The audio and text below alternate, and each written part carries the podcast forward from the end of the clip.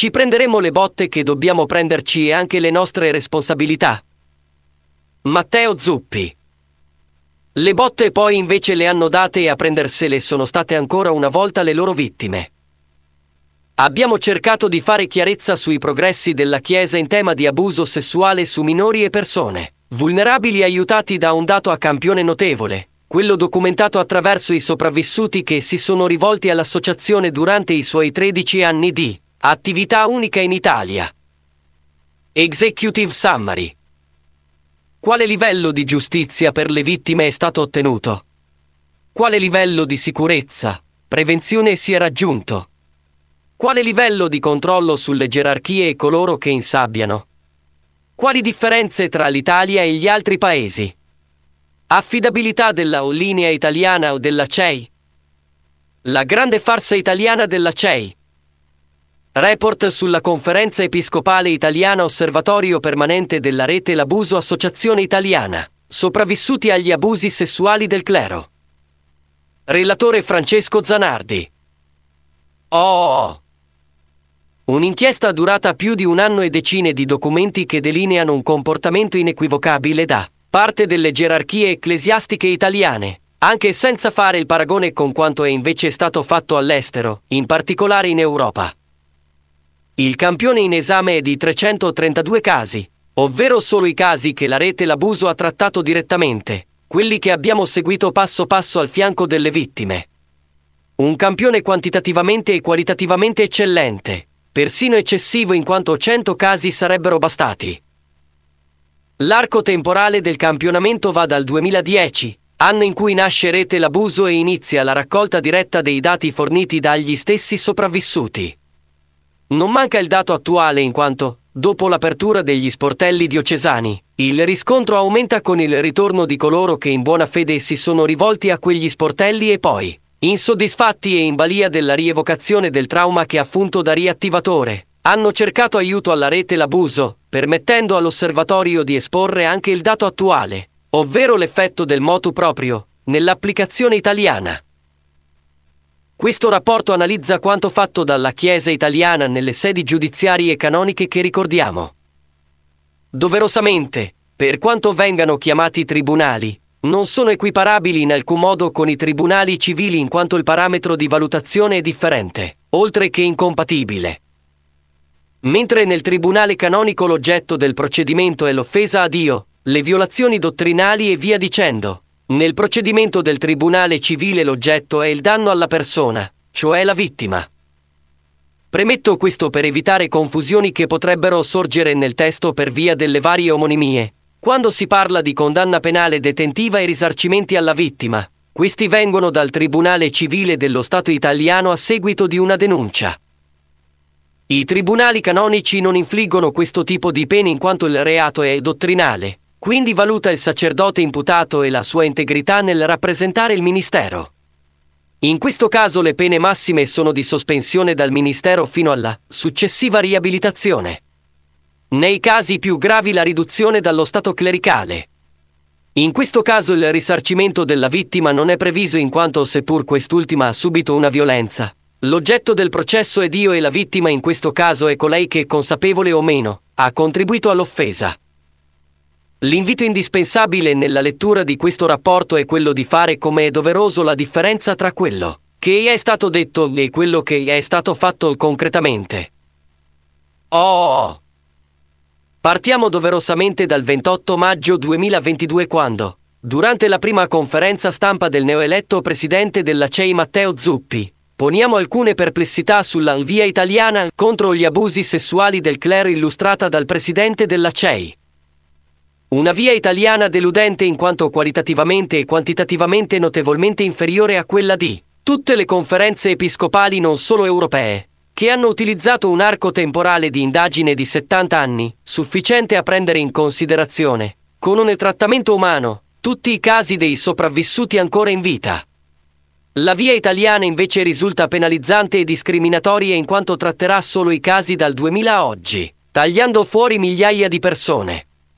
Altra anomalia della via italiana di Zuppi è il fatto che, ancora una volta contrariamente alle altre conferenze episcopali, la commissione della CEI non sarà indipendente, perché utilizzerà organi esterni alla Chiesa ma dipendenti in realtà da essa, e non si avvarrà né del coinvolgimento dello Stato, né di altri organi di controllo. In parole povere la conferenza episcopale italiana se la suonerà e se la canterà da sola in un solitario, autoreferenziale censimento dei dati scelti, come vedremo escludendo persino le stesse le vittime e in moltissimi casi mai denunciati all'autorità ecclesiastica. In conferenza ci invitò ad un incontro. Prendiamo solo due altre domande perché poi dobbiamo chiudere. Sì, buongiorno, io sono Francesco Zanardi, presidente della Rete d'Abuso, l'associazione italiana di sopravvissuti degli abusi sessuali del clero. Nulla, io ho ascoltato, ho seguito i lavori in questi giorni, volevo capire un attimino se non vi sembra discriminatorio il fatto di eh, analizzare i casi intanto dal 2000, dal 2000, al 2021, tantissimi casi come per esempio il mio, rimarrebbero tagliati fuori. Questa è una domanda. La seconda domanda vorrei sapere come farete a, eh, tramite la congregazione e tramite le diocesi a denunciare quelle centinaia di casi che sono eh, in possesso della rete d'abuso e che eh, non sono mai stati eh, denunciati né alla magistratura per il fatto che erano prescritti né alla Chiesa perché le vittime hanno ricevuto dei trattamenti dalla Chiesa che eh, non, la, non, si avvicinano diciamo, neanche per sogno. Mi pare di capire anche che al di là eh, dei risarcimenti come eh, chiedeva la Gian Soldati, qualora ci fossero, quindi questi sono destinati solo alle vittime che eh, sono state abusate dal 2000 al 2021, ma vi sembra eh, normale, corretto, nel senso cosa vi sembra del fatto di lasciare delle persone malate? Io ad esempio dietro gli abusi sessuali ho avuto un tumore eh, di, per origine psicosomatica, molti altri dei miei assistiti, le faccio presente che eh, in rete d'abuso sono circa 1600 bambini, ex bambini italiani vittime. Tutti soffrono di patologie gravissime, tutti sono attualmente eh, abbandonati a se stessi non solo dalla Chiesa che è stata responsabile di questo, ma dallo Stato che in qualche modo si sta rendendo complice della Chiesa. Grazie. Grazie. Francesco Zanardi, a parte incontriamoci molto volentieri eh, anche perché se ci avete dei casi eh, ditecelo. Se l'avete già detto, non lo so, io parlo, parlo per me chiaramente. Molto volentieri. Poi c'è anche la, la, lo Stato e quindi si va alla polizia. Cioè, voglio dire, sicuramente da una parte e dall'altra, sicuramente ci può essere molto utile anche per, dire, per renderci conto, insomma, senz'altro ci eh, incontriamo molto, molto, molto volentieri. Il problema del, di prima del 20, del, del 2000, scusate, allora il problema, in senso, non è un problema, eh, come dire, per scantonare, capito? D'altro, poi se ci sono delle, delle la collaborazione a, eh, capire, questo, a capire il fenomeno eh, e, e, ad affrontarlo seriamente, piena. Quindi bisogna vederlo, poi eh, dopodiché c'è, come mi sembrava che accennasse Zanardi, no? Eh, c'è la, la, lo, lo, Stato che ha delle regole, non so, adesso per esempio dicevamo, facciamo il discorso della, eh, accennava il discorso della, della prescrizione, c'è la prescrizione, per noi sappiamo di no, poi si può vedere e si può anche capire delle cose, poi dopodiché c'è sempre un aspetto di, di regole che, che sono quelle, poi se uno deve cambiare un altro discorso, ma eh, non è che c'è il diritto canonico, il diritto canonico, io quando ero giovane il diritto canonico mi sembrava una roba che, che anti-ecclesiale, no? Diciamo nel senso di dire ma che, che c'è la Chiesa che c'è a che vedere col diritto canonico? Poi sono studiato pure un anno di diritto canonico forse è stata la nemesi di quello eccetera. E in realtà ho scoperto una grande tutela una grande tutela in realtà dei soggetti degli, delle responsabilità eccetera eccetera. Quindi comunque ci vediamo ci sono tutti quanti i casi molto bene. Eh, non, non, c'è una prescrizione eh, morale quella non c'è per noi quello sicuramente Poche settimane dopo lo incontrerò a Bologna. Due incontri riservati, con spirito diplomatico al fine di tentare di avviare in virtù del motu proprio un dialogo tra i sopravvissuti e la massima gerarchia a livello italiano. Il presidente dei vescovi, di fatto coloro che hanno controllo sui singoli territori, le diocesi.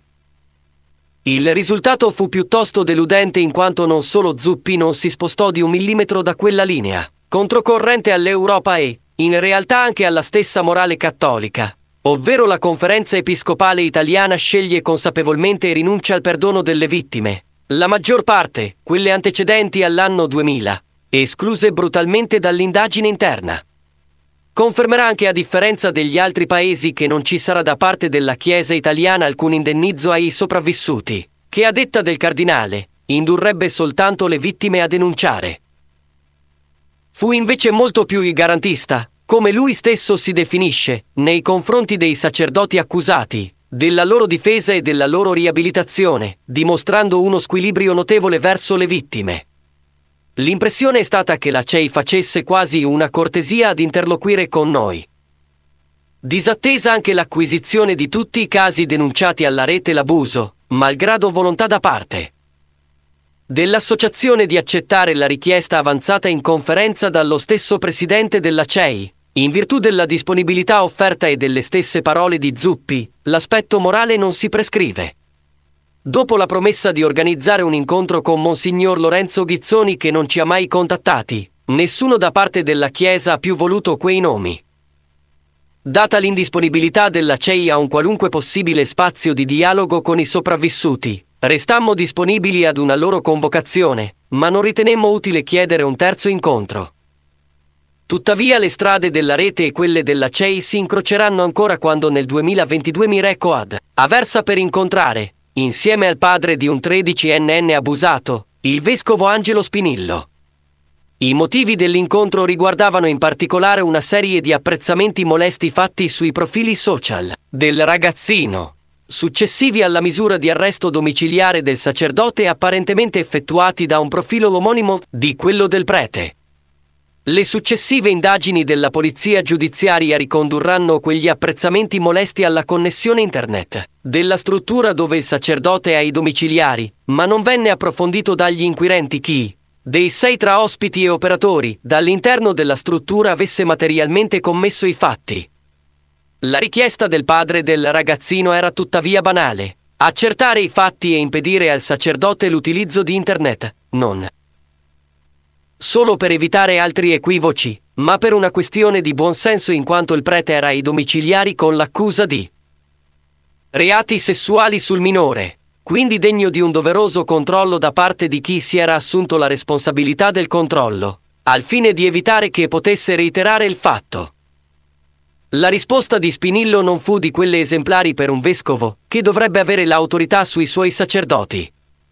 Rispose che non sapeva che cosa fare in quanto il sacerdote non riconosceva più l'autorità del vescovo. Sarebbe stato un buon motivo per avviare un procedimento canonico, ma invece... Pochi giorni dopo il rientro a Savona decisi di informare della situazione riscontrata ad Aversa il cardinale Zuppi, fiducioso che almeno in quella singola situazione potesse mettere mano con più autorità di quella che il vescovo, Spinillo aveva saputo esercitare. Ma non fu così, anzi, Fu il padre del ragazzo infine ad essere definito un rompiscatole dalla curia di Aversa. Nella primavera del 2023 le strade della rete Labuso e quelle della CEI si incroceranno ancora quando, a seguito di alcune segnalazioni pervenute dalla diocesi di Sanremo, scriviamo al vescovo Antonio Suetta, nell'intento di segnalare come previsto dal motu proprio, quanto in nostro possesso. Una segnalazione preventiva che va accertata e che secondo il motu proprio può essere anche anonima ed effettuata, anche non direttamente dall'interessato. Ma in questo caso non sarà affatto anonima, anzi è ufficiale, da parte della segreteria dell'associazione che la manda in copia anche al cardinale Zuppi in quanto i segnalanti lamentavano di aver già informato la Chiesa, ma questa non era intervenuta. La risposta del vescovo Suetta non si fa attendere e francamente è spiazzante. Anziché chiederci come prevede il motu proprio e come ci si aspettava, i nominativi, minaccia querela all'associazione. Qualche giorno dopo anche il cardinale Matteo Zuppi risponderà alla collega, Cristina Balestrini, segretaria dell'ufficio di presidenza. Ma come il vescovo non pare per nulla interessato neppure a capire il contenuto delle segnalazioni, ma molto più attento ad interrogare la collega che ha inviato la missiva. Tenta di manipolare il dialogo con l'associazione e la invita a scrivergli da un indirizzo mail personale e non dà quello della rete L'abuso, sottolineando che preferirebbe un dialogo non ufficiale, cosa che ancora una volta nel contesto generale stride non poco con le dichiarazioni di trasparenza, vicinanza alle vittime e di dialogo con loro. La collega consentirà per cortesia diplomatica solo alla prima richiesta ribadendo l'ufficialità degli scambi epistolari. Per poi tornare a scrivere tassativa dalle opportune sedi e con la mail dell'associazione nel suo ruolo di segretario. Le missive saranno diverse, una decina. Anche questa volta in nessuna l'accenno di voler acquisire quei dati, come fermamente affermato da Zuppi in conferenza. Anzi, Nell'ultima missiva inviata in copia questa volta al cardinale Zuppi ma indirizzata all'annunziatura apostolica, alla quale segnaliamo l'accaduto, alleghiamo una delle ultime lettere di denuncia ricevute dalla rete, circostanziata con dati verificabili, ma anonima, ed è proprio per questo che la alleghiamo. Ma ancora una volta vi è un rifiuto da parte di Zuppi che commenta Dio le lettere anonime le cestino. Facciamo ora un breve feedback di quanto emerso nella prima parte, in cui vediamo colui che o almeno dovrebbe essere il maggior vigile o sui vescovi italiani. Abbiamo rigorosamente citato solo i vescovi attori nei casi in cui il presidente della CEI ha interagito direttamente con noi, ma in realtà la mancata vigilanza e la compiacenza da parte della CEI che non contrasta la disapplicazione nonché L'elusione delle norme da parte dei vescovi emerge come vedremo ovunque nella penisola italiana. Eppure il motu proprio prevede almeno sulla carta rigide sanzioni per i vescovi che insabbiano o non affrontano adeguatamente i casi, ma chi controlla e le applica. Per questo in premessa ho sottolineato l'importanza di notare la differenza tra quanto viene detto e quanto poi in realtà viene fatto. Nella sostanza siamo di fronte a una serie di norme introdotte e rassicuranti per l'opinione pubblica e i fedeli, ma non troviamo un solo caso di applicazione in Italia. Al contrario, ne troviamo a decine, tutti in violazione. Mentre negli altri stati vediamo come è accaduto in Spagna la stessa conferenza episcopale acquisire neppure dalle vittime, ma da un quotidiano, i nominativi raccolti. In Italia questo non è stato possibile neppure alla presenza del presidente dei vescovi italiani. Mentre vediamo come in Svizzera le istituzioni religiose che denunciano i sacerdoti e cercano le altre vittime. In Italia neppure un'associazione di vittime riesce nei fatti a fare una segnalazione, in quanto la Chiesa fa ostruzionismo.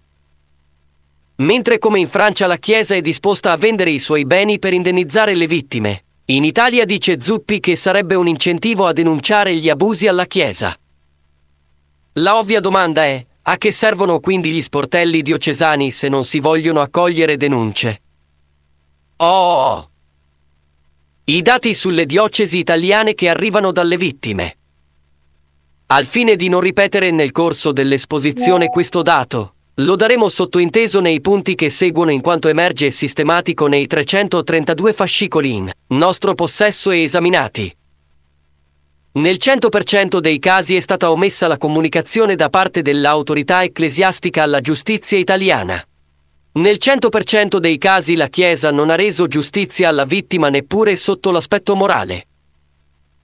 Nel 100% dei casi i sopravvissuti non hanno ricevuto soccorso medico adeguato. In praticamente tutti i casi nessuno ha ricevuto sostegno tranne incontri di natura spirituale non classificabili tuttavia come soccorso o assistenza di carattere medico-psicologica. Nel 100% dei casi non è stato dato nessun indennizzo da parte della Chiesa, tranne in quei casi, circa l 8-9%, dove c'è stato l'interesse della Chiesa ad un accordo tra le parti con il vincolo della riservatezza. Casi che non possono essere accolti come indennizi, non solo per la cifra indecorosa rispetto al danno, in genere 25.000 euro, ma per la finalità stessa per la quale quella cifra viene elargita, ovvero vincolare la vittima al silenzio lasciando il sacerdote anonimo e libero di poter reiterare.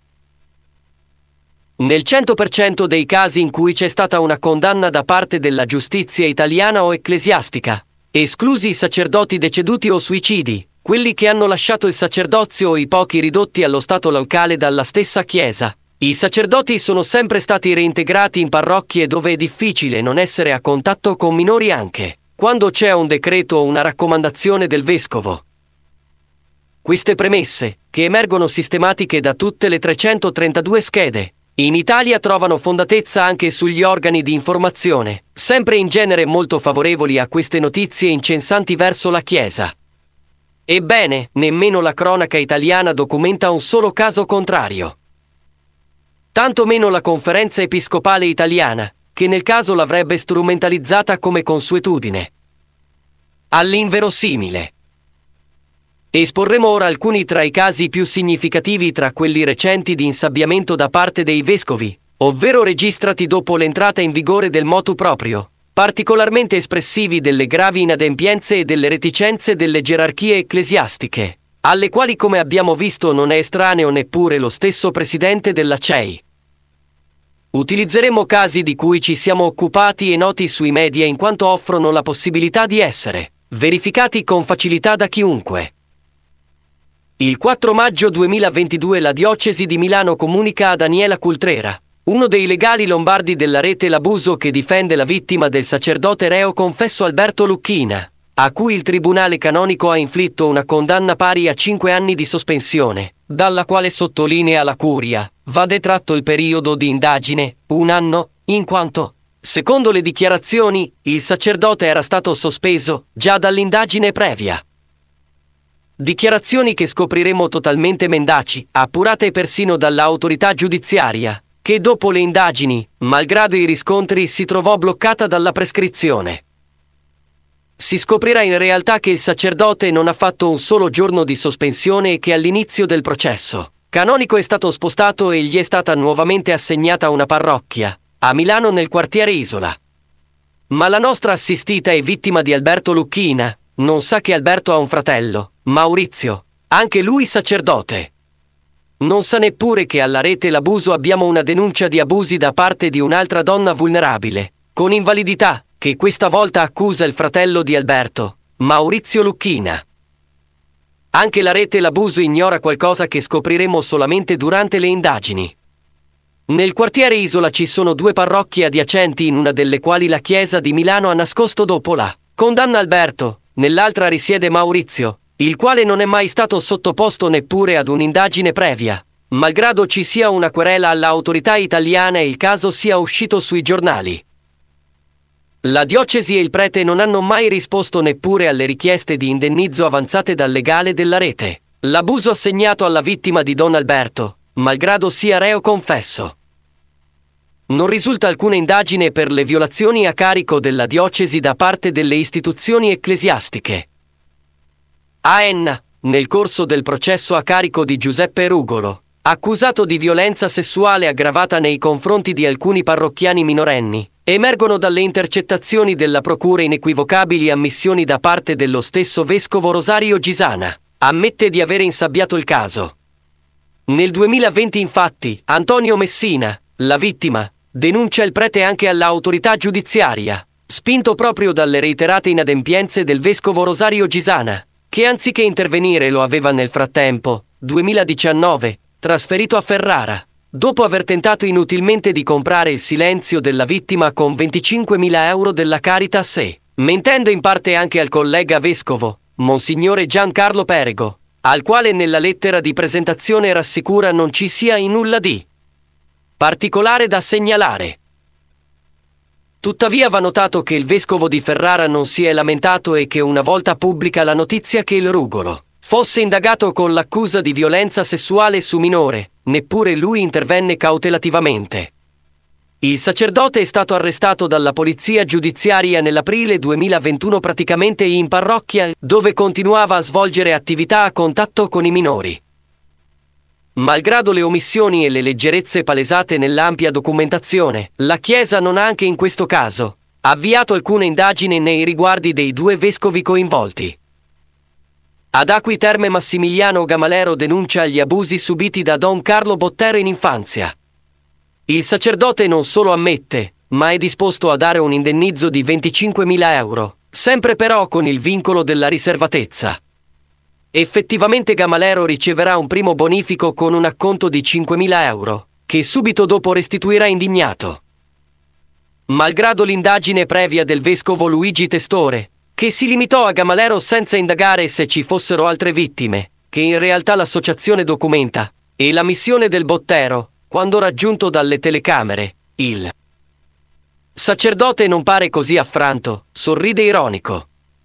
Risulta sia sempre restato al suo posto, mai sospeso e svolge ancora incarichi a contatto con minori. Nessun procedimento noto da parte della Chiesa né per il prete né per il vescovo. Nell'aprile 2022 a Carpineto Romano è stato arrestato il sacerdote colombiano di 40 anni, Carlos Alberto Perez Arco, accusato di pedofilia. Attualmente condannato in Italia in primo e secondo grado. La cattura è avvenuta a causa di due denunce di abusi sessuali, avanzate lo scorso dicembre dai genitori di due bambini di Carpineto Romano, ma in realtà il sacerdote era stato spostato dalla Colombia già a seguito di accuse di abusi su minori che in Italia ha reiterato.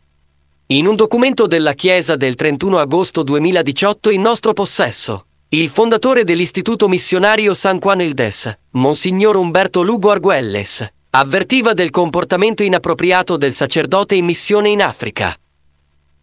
Neppure in questo caso, malgrado la consapevolezza della Chiesa colombiana che lo ha trasferito, la Chiesa italiana che lo ha accolto non ha attuato qualora informata alcuna misura preventiva al fine di evitare reiterasse e non risulta qualora non sapesse abbia avviato indagini per chi ha omesso la grave segnalazione, permettendo altre due vittime. Anche se sono parecchi di più, questi alcuni esempi di casi attuali nei quali vediamo la Chiesa italiana non intervenire nei confronti dei vescovi, in assoluta violazione al motu proprio. Oh! Va anche notato, come evidenzieremo subito dopo con qualche esempio, che la Chiesa si fa in qualche modo carico dei sacerdoti puntualmente difesi dai migliori avvocati sulla piazza, con parcelle che difficilmente un sacerdote può permettersi. Neppure la vittima. In alcuni casi abbiamo documentato che quando il prete è indagato, il vescovo attivamente provvede alla scelta del difensore, organizzando l'incontro con l'imputato. Si fa anche garante quando necessario di una dimora per gli arresti domiciliari. L'inchiesta completa sui 23 centri per preti pedofili in Italia su Giustizia Divina, Emanuela Provera, Federico Tulli Chiare Lettere, della loro riabilitazione e del reinserimento nelle parrocchie, che avviene puntualmente senza restrizioni o un adeguato monitoraggio, anche dopo aver scontato il carcere. Una prevenzione anche qui sulla carta e un altro evidente squilibrio in discriminazione delle vittime che non hanno alcun tipo di assistenza. Questo non solo a fronte delle dichiarazioni di vicinanza e soccorso della Chiesa, anche queste solo sulla carta, ma un abominio in quanto la stessa è poi l'organismo che equamente dovrebbe giudicare e spesso a farlo sono gli stessi vescovi che in precedenza hanno coperto il prete. Qui sarebbe interessante che il presidente della CEI si pronunciasse e ci spiegasse come applica o dove vede applicato. Equamente quel garantismo di cui si fece tanto forte nei nostri incontri. A fronte dell'impegno per la difesa dei preti pedofili, nessuna garanzia per le vittime. Neppure per quelle che hanno ottenuto un risarcimento in sede giudiziaria, verso le quali la Chiesa dovrebbe intervenire. Vittime invece che si trovano come nel caso di Don Luciano Massaferro, dopo il carcere reintegrato furtivamente dalla diocesi e dagli stessi parrocchiani che ne hanno omesso per più di un anno la presenza. Un prete che ha avuto l'onore della difesa di avvocati come Coppi, che difficilmente poteva permettersi. Oggi per mano della stessa Chiesa Massaferro non ha più stipendio. Si spera che non sia per pagare il legale in quanto la Chiesa non ha motivato, dal quale la vittima poteva almeno prelevare il quinto dello stipendio per il risarcimento deciso dal Tribunale italiano. Per il prete non preoccupatevi, non è alla fame e tantomeno sotto un ponte, come lui stesso vanta nell'affermarlo. È responsabile di tre parrocchie. Potrei proseguire con casi come quello di Don Luigi Gabriellini, Don Silverio Mura, Mauro Galli e tanti altri che non elenchiamo in quanto non cambierebbero la palesata gravità della situazione della Chiesa italiana, che emerge positivamente solo nei comunicati autoreferenziali ai media, per autoacclamazione e puntualmente senza il contraddittorio dei sopravvissuti o di chi li tutela. Anche l'editoria non ha certo brillato molto nelle inchieste giornalistiche o negli approfondimenti televisivi, mentre i media stranieri, malgrado la notizia sia per loro di nicchia, hanno già prodotto tre documenti sulla grave situazione della penisola. Documenti che naturalmente non sono circolati in Italia, ma li proponiamo qui di seguito e sono La preda.